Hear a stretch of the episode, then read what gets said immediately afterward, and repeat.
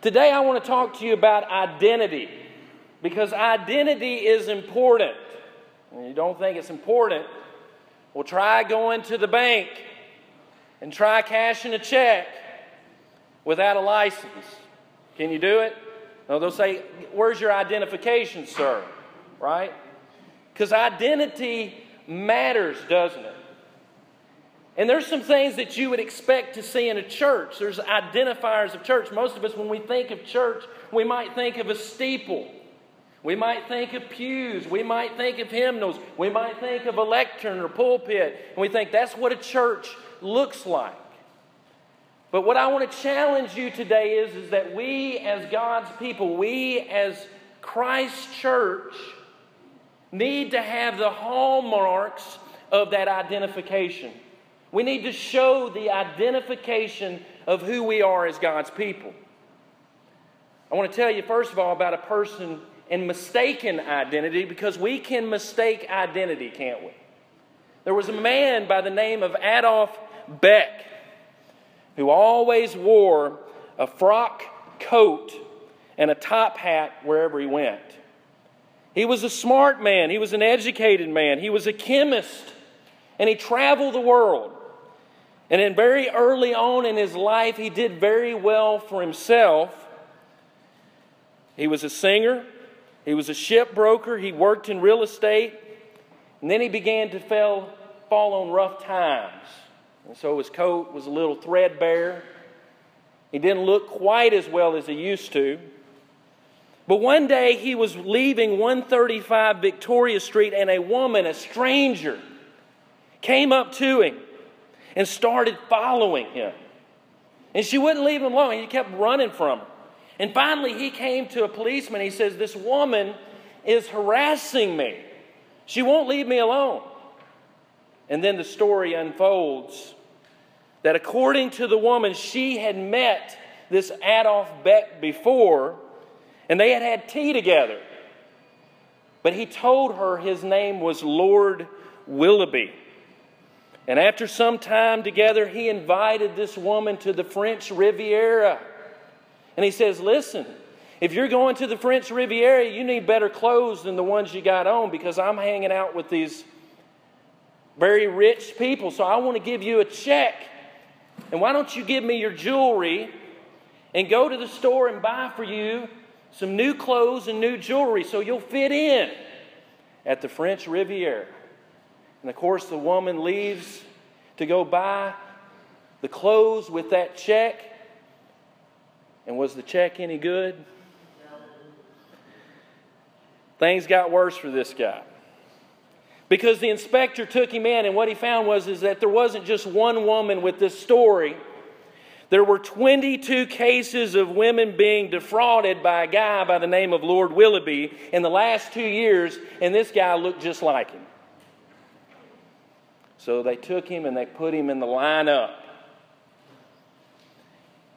The women who were defrauded quickly picked him out of the lineup. He told them that he was innocent of all charges, but he was charged with 10 misdemeanors and four felonies and was convicted and spent seven years in prison. Then he was released, and then another woman accused him of the same thing, and he went back to jail. And it was while he was in jail this second time that another woman was defrauded, and the inspector started scratching and said, Well, if, if he's in jail and another woman got defrauded in the same way by a guy by the name of Lord Willoughby, maybe that's not Lord Willoughby. So they eventually found out and found that the man by the name of Wilhelm Meyer, who eventually confessed to all the crimes. But Adolf Beck was mistakenly imprisoned for that. His identity was compromised, wasn't it? They thought he was someone else, didn't they? Can the same thing happen to us spiritually? Can we see the church as something that it's not? What's interesting to me is that when I look into the movies and when I look into the media and when I look at how the world displays the church and what the church has become in many people's minds, it's a case of mistaken identity. People have turned the church into something that it's not. It's become something about power. It has become something of a show. I'm sorry, we don't have smoke and mirrors up here today. But can we become spiritually confused and forget what is the purpose and meaning of the church? The identity of the church. Can we lose sight of what the church is actually supposed to be about? And the beautiful thing is, is that Acts chapter 2 gives us the hallmarks of the identity of the church. The first thing that I want you to know, though, is, is that the identity of the church is rooted in the person of Jesus. And if your church or if, if a church is not rooted in the person of Jesus, then they got an identity problem, don't they? It has to be rooted in Jesus, first of all. That Jesus is the head of the body, the church, who is the beginning, the firstborn from the dead, that in all things that he might have preeminence. And we are his body, it says. So the church is to be involved and active in the same things that Jesus was involved in and acted. We are his hands and feet. And the beautiful thing is, is that Luke gives us six hallmarks of identity with the true church. The first thing that he tells us is in verse 43 or verse 42 and they continued steadfastly in the apostles' doctrine. That's the first hallmark of identity. And what do we mean by the apostles' doctrine? Is that what they taught and what they did was taught by the apostles. So if we want to be Jesus' church, then what are we going to teach? What are we going to do in this place? It has to be the apostles' doctrine because the apostles are our connection to Jesus. You see, if you want to be centered in the person of Jesus, you have to go to his apostles. You see, Jesus chose his apostles, didn't he? Remember? He called Matthew. He called Peter, James, and John. He called them. He chose them. He instituted their apostleship. So it's to the apostles, the first generation of witnesses, that we turn to. So we have Jesus choosing his apostles, we have the apostles witnessing the life and ministry of Jesus, and we also have the Holy Spirit coming upon them to help us. The apostles give us the terms and conditions of the church. Remember, that when Jesus spoke to Peter, he said, Thou art Peter, and upon this rock I will build my church, and the gates of Hades shall not prevail against it. And he said, I give unto thee, Peter, the keys of the kingdom. Do you want to be in the kingdom of God? Do you want to be in the church?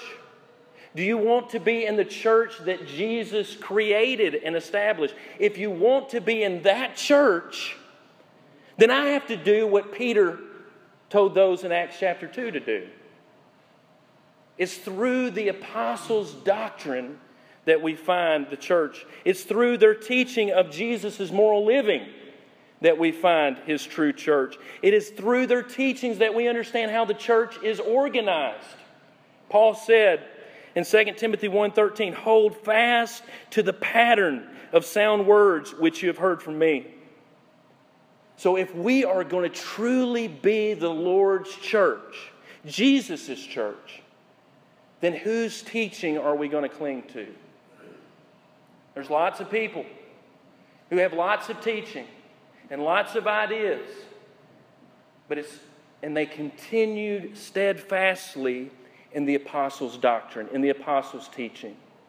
Number two, the second hallmark that Luke gives us in the book of Acts is fellowship. It says, and in fellowship they lived. In verse 44, and all who believed were together and had all things in common. That word fellowship, it means to have commonality. So, a church is to have a strong fellowship among the people. What do you see in our culture? Do you see fellowship? I don't. I see fragmentation. I see people who are divided. But the fellowship of the church is to be something that transcends nationality. The fellowship of the church is to transcend politics. Yeah, you heard me right. Did you know that they had differing politics even among the apostles themselves? That the fellowship of the church, that commonality, that spirit, is to transcend the color of people's skin or how much money that you have in your pocket. That's what the church is to be a fellowship that transcends earthly divisions and divisiveness. And it's a blessing. It's a blessing to come into a community and to live at one with one another. Instead of being socially isolated, how many people are isolated in this culture?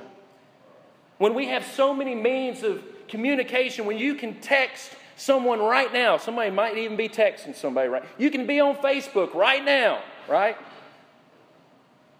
You can email any person. You can Skype. You can FaceTime. But yet there's so many people who are alone. And that's not how God called us to live. God called us to live in fellowship with each other. That fellowship, it says in Philippians 2, listen to this. Therefore, if there is any consolation in Christ, if any comfort of love, if any fellowship of the Spirit, if any affection and mercy, fulfill my joy by being like minded, having the same love, being one accord and one of mind. That's the beauty of Christian fellowship, that, that it is a consolation and it's a spirit of love, not of one of fragmentation and of division, but of coming together and having commonality. Because last time I checked, we've got the same story. Every single one of us, even though we may look different, even though we may come from different places, we have the same story in God's church and God's kingdom. Were you lost? Have you been lost? I've been lost. Were you saved by the grace of God through faith? That's the same story, the same commonality. We have that in common, and we share in that story together. We should have that fellowship. But fellowship is also a responsibility. It's a responsibility because if you are in fellowship with someone, if someone's in your family, that means you're also responsible for that person. And you see, we should be responsible for each other. In fact, it says that we're to bear one another's burdens. That when you're weak, that I'm to come over and to help you to lift your burdens. It says in 2 Thessalonians 3:15 that we're to admonish one another as brothers and sisters if we're fallen into sin. And so fellowship not only is this blessing and this beautiful thing, but it's also a responsibility because we're here to take care of each other. Amen. And isn't that what family's about? Family's about taking care of each other, and that is the fellowship that Christ gives in his church. What also, what do we find? This fellowship extends to the pockets. Listen, verse 45 and they sold their possessions and their goods, and they divided them among all as anyone who had need. I wish the rest of the world could get that picture, don't you? Don't you? We are inundated with, with the politics of now, right? And every day, what do we hear about on the news? We hear about what? The economy. How much effort and time and money is spent on the economy. In fact, if you can't get elected if, if you're not talking about the economy, right? Hey, what, what, what you got in for me? Right? The economy. But Jesus says there's another economy. There's a spiritual economy, and it's the kind of economy that if you give something or to someone, you never lose it. It's a spiritual economy. Jesus said it like this lay up for yourselves treasures in heaven. You see, if you give to those who are in need, to those who are hurting, then you actually never lose it. In fact, you've really gained it because you've laid it up, not in a bank here on earth that can get robbed, not in your back pocket where you can lose your wallet, but you've laid up your treasure where? In heaven, where moth and rust doth not corrupt, neither thieves break through and steal. There's a different economy, and the Christians of the first century sold their possessions and good and divided among them as anyone who had need. There was a generosity in the early church. That's a hallmark of who the church is. It also says that they broke bread. We did it here this morning. We also gave this morning. They broke bread, speaking of Holy Communion. And why is communion so important? Number one, because Jesus said, This shall you do in remembrance of me. And so when we break the bread and take of communion, we remember who Jesus is. And if I remember who Jesus is, then I remember who I need to be. Because Jesus, in his death, demonstrated selflessness, whereas I struggle with selfishness. He said it's a memorial. He says it's to our remembrance. But also in the Lord's Supper and communion and breaking bread, we find spiritual nourishment. We need to partake of it because we need that spiritual nourishment of who Jesus is in our life. Because ultimately it gives us hope.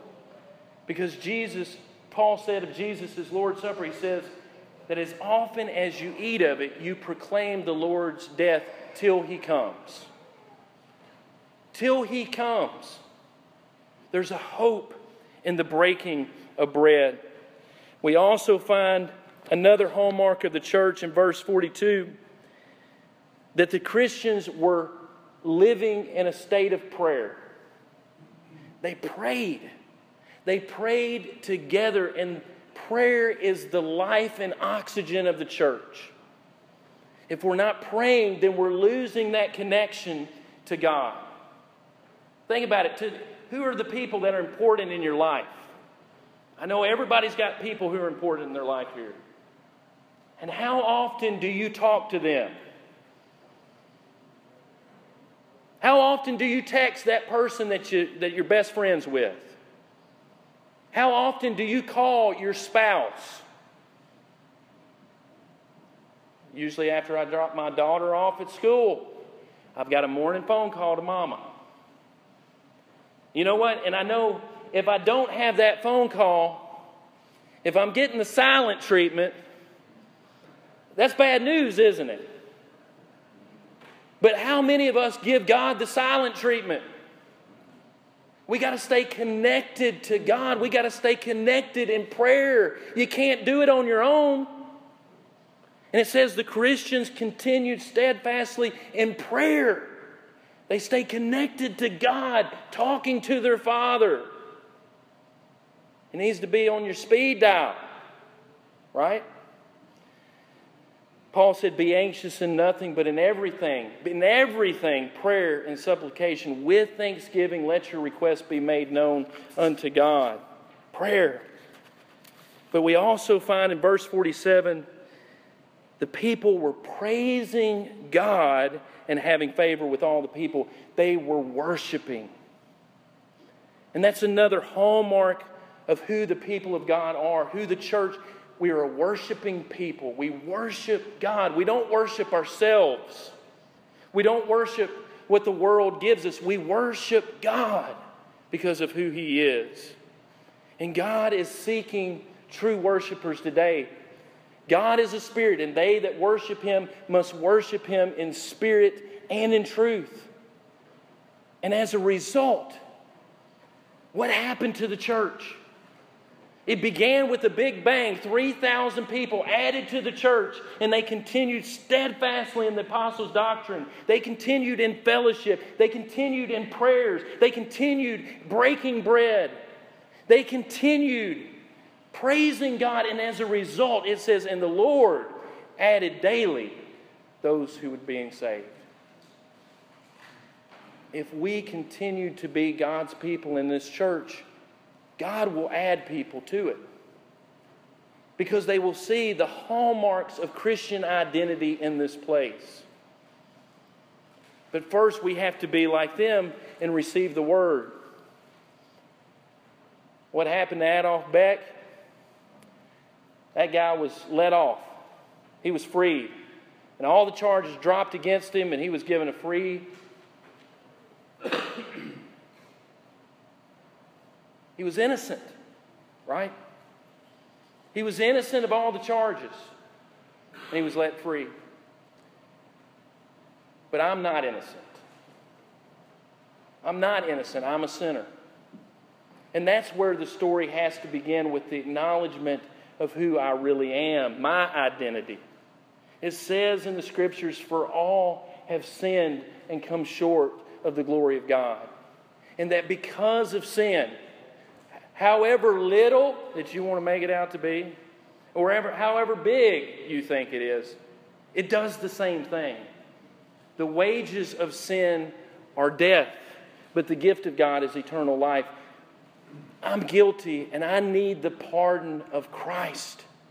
And that's who the people of God are. That's who the church is, is a group of pardoned people who are seeking that for others. Have you accepted that grace and that pardon today? If you have not, let me tell you who to turn to the apostles, the ones who walked with Jesus and that faithfully preserved his words, and they gave us his words He that believeth and is baptized shall be saved. Go ye therefore and teach all nations, baptizing them in the name of the Father and the Son and the Holy Spirit. That's why Peter said on Acts chapter 2 repent and be baptized, every one of you, in the name of Jesus Christ. Jesus tells us what he needs us to do to accept his grace and his mercy. And then we can begin to continue in that teaching, to continue in that fellowship, and to spread the good news of who Jesus is. If you're not a Christian this morning, we want to encourage you. Or if you're a Christian that's lost sight of who Jesus is, we want to encourage you. Or if you need a prayer of healing or encouragement, we're going to sing this next song to encourage you. So if you have any need, won't you come now as together we stand and as we sing?